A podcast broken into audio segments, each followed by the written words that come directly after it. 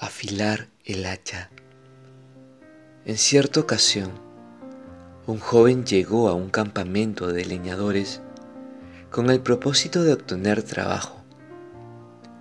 Habló con el responsable y éste, al ver el aspecto y la fortaleza de aquel joven, lo aceptó sin pensarlo y le dijo que podía empezar al día siguiente. Durante su primer día en la montaña, el joven leñador trabajó duramente y cortó muchos árboles.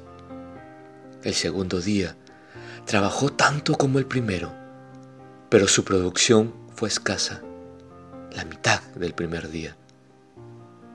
El tercer día se propuso mejorar su producción.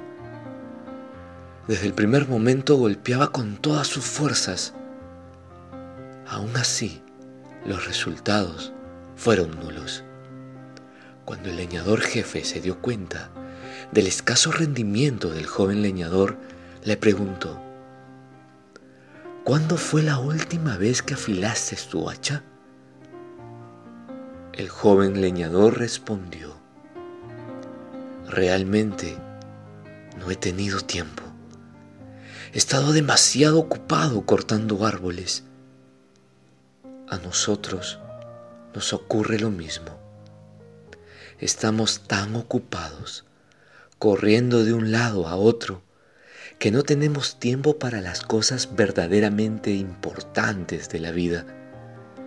Y lo peor es que si nos preguntaran a dónde vamos, no sabríamos qué responder, aunque de todas formas seguiríamos estando apurados. Llegamos al fin del día muy cansados. Y si hiciéramos un balance de nuestras actividades, nos daríamos cuenta de que apenas hicimos nada de todo lo que teníamos que hacer. Vivimos por impulsos, sin parar, sin pensar, sin programar. Nuestra mente se bloquea.